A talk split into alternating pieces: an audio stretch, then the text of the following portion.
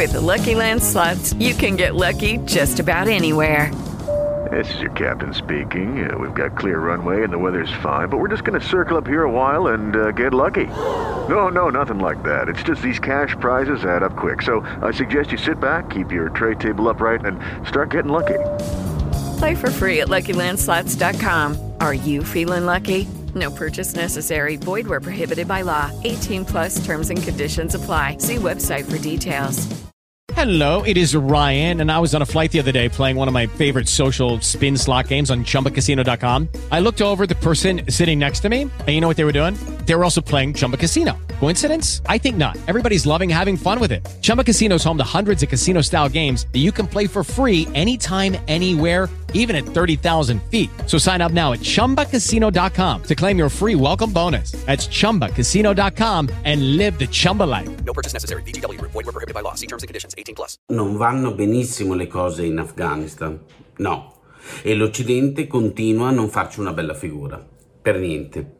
Nonostante la pelosa attenzione ai drammi che rimbalzano su tutti i media, perché la sofferenza si sa, comunque rende parecchio in termini di ascolti, la situazione dell'aeroporto di Kabul smutanda la debolezza di USA e Europa, incapaci perfino di salvare il salvabile, di imbarcare quelli che dovrebbero essere salvati secondo gli accordi con i talebani e di riuscire a non sfilacciare le famiglie.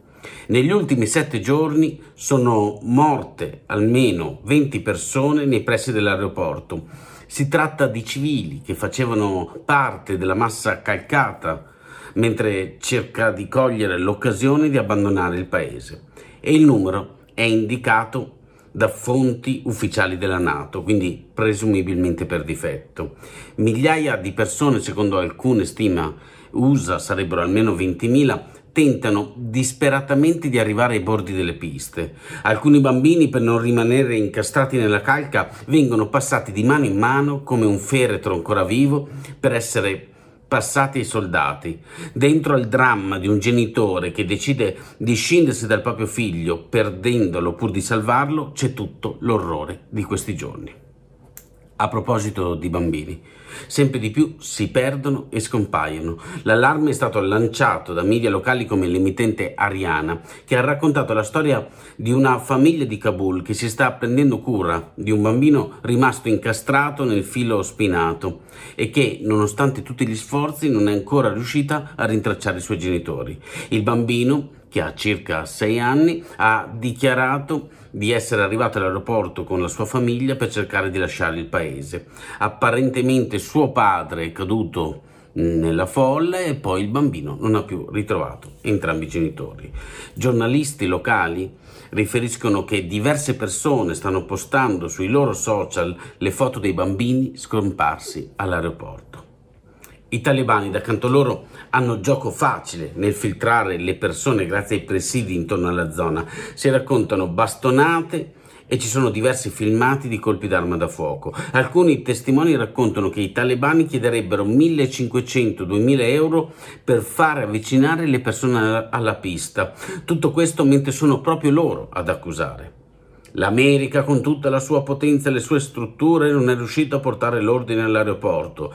C'è pace e calma in tutto il paese, ma c'è caos solo all'aeroporto di Kabul. Dicono, sì, ciao.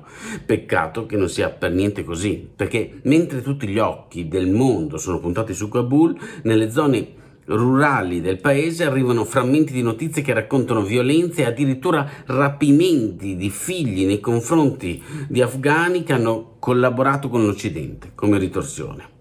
Biden la definisce l'evacuazione più difficile della storia, ha detto un'operazione difficile e dolorosa e intanto ha attivato il programma di emergenza della Civil Reserve Air Fleet, detto CRAF, un piano nato addirittura 70 anni fa in piena guerra fredda, nel 1952, dopo il ponte aereo di Berlino del 48, quello organizzato dalle potenze occidentali per aiutare i cittadini di Berlino Ovest rimasti isolati col blocco delle vie di comunicazione messo in atto dall'Unione Sovietica. Solo due volte si è ricorsi a una decisione così estrema.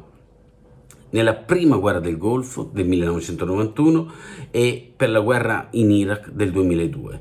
I primi aerei di linea sarebbero già in volo e il Dipartimento della Difesa americana potrebbe rafforzare nei prossimi giorni la sua richiesta. L'Occidente?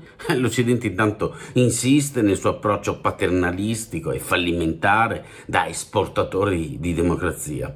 Nonostante il fallimento sotto gli occhi di tutti, non si riesce a capire che perché le democrazie attecchiscano rimangano fondamentali l'educazione, la cooperazione sociale che è rimasta una fetta minuscola in questi ultimi vent'anni dei soldi spesi in Afghanistan e l'autodeterminazione.